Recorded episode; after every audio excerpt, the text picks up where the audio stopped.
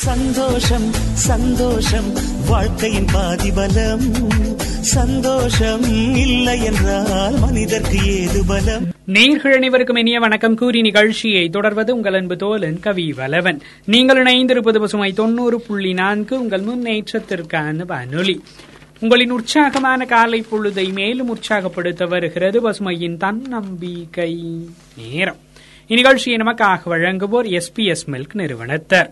வாழ்வில் சாதனைகள் படைத்திட ஒருவருக்கு புத்திசாலித்தனம் மட்டுமே போதும் என்று நம்பி வந்த எண்ணம் இன்று பொய்த்து உணர்வுசார் நுண்ணறிவு அதிக முக்கியத்துவம் பெற்று வருகிறது. மென்திறன் பேச்சுத்திறன் என்ற இரு திறன்களுக்கு மத்தியில் இன்று தனிப்பட்ட வாழ்விலும் சரி தொழில் வாழ்விலும் சரி உணர்வுசார் நுண்ணறிவு நம் வெற்றிக்கும் சந்தோஷத்திற்கும் முதன்மையாக விளங்குகிறது. சாதாரணமாக எல்லோருக்கும் மகிழ்ச்சி துக்கம் கோபம் பயம் பொறாமை அன்பு பாசம் சினம் ஆசை பொறாமை வெறுப்பு விரக்தி கவலை எதிர்பார்ப்பு ஏமாற்றம் எரிச்சல் சலிப்பு மன உளைச்சல் அவநம்பிக்கை தனிமை வலி என்று பல்வேறு உணர்ச்சிகள் இருக்கும். அது அளவிற்கு மீறி வெளிப்படும் போது நம்மையும் நம் சுற்றத்தையும் பாதிக்கும் சூழ்நிலையை நாம் தினமும் பார்க்கின்றோம். உணர்ச்சிகளை கட்டுப்படுத்தாததால் தேவையற்ற மன அழுத்தத்திற்கு ஆளாகிறோம்.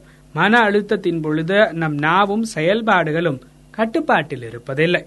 ஜப்பானிய நாட்டில் சிறப்பான இயக்குநராக கௌரவ ஆஸ்கார் விருது வழங்கி புகழப்பட்டவர் அகீரா குரசோவா. ஆரம்ப கட்டத்தில் கதை எழுதுவதற்கு அவருக்கு நேரமே இல்லை. அவ்வளவு அதிகமான வேலைகள். ஆயினும் ஒவ்வொரு நாளும் எப்படியாவது தனது கனவு படத்திற்காக ஒரு பக்கம் எழுதிவிட்டு சென்று விடுவர். ஒரு ஆண்டின் முடிவில் அவருக்கு முன்னூற்று அறுபத்தி ஐந்து பக்கங்கள் கொண்ட ஒரு சிறுகதை உருவானதாம். இப்படி நேரத்தை பயன்படுத்தி உருவாக்கி உலக புகழ்பெற்ற பல திரைப்படங்களை எழுதி இயக்குனர் ஆனவர் இந்த மனிதர்.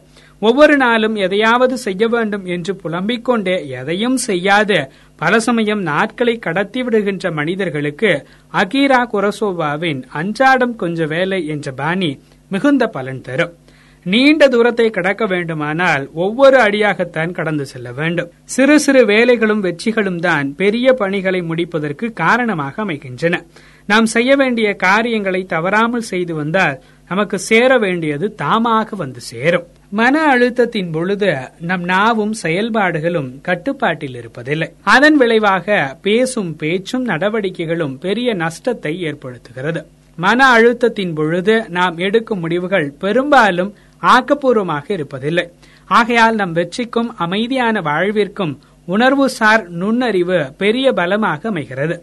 அதை உணர்ந்து அறிந்து செயல்பட்டால் வாழ்வில் வெற்றியை அடைவோம் என்பதில் எல்லளவும் சந்தேகமில்லை. உணர்ச்சி நுண்ணறிவை எளிமையான முறையில் விளக்கிட முடியும். உணர்ச்சி நுண்ணறிவை நம்மிலும் மற்றவர்களிடமும் உள்ள உணர்ச்சிகளை அடையாளம் கண்டு புரிந்து கொள்ளும் திறன் என வரையறுக்கலாம். உணர்ச்சி நுண்ணறிவு என்பது உணர்ச்சி புரிதலை பயன்படுத்தி முடிவுகளை எடுக்கவும் சிக்கல்களை தீர்க்கவும் மற்றவர்களுடன் தொடர்பு கொள்ளவும் உதவுகிறது. உணர்ச்சி நுண்ணறிவில் உணர்ச்சிகளை உணர்வது பகுத்தறிந்து புரிந்து கொள்வது நிர்வகிப்பது என பல வழிகள் இருக்கின்றன. இன்றைய நாள் உங்களுக்கான நாளாய் மகிழ்ச்சிகரமான நாளாய் அமைய வாழ்த்துகள் கூறி விடைபெறுவது உங்கள் அன்பு தோலன் கவி பலவன் தொடர்ந்து இணைந்திருங்கள் பசுமை தொண்ணூறு புள்ளி நான்கு உங்கள் முன்னேற்றத்திற்கான வானொலி. இந்நிகழ்ச்சியை தொடர்ந்து நேயர்கள் கேட்டு பயன்பெறவிருக்கும் நிகழ்ச்சி பொக்கிஷமான பொது அறிவு செய்திகளை அள்ளி சிந்தும் தேன் சிந்தும் மலர்கள்.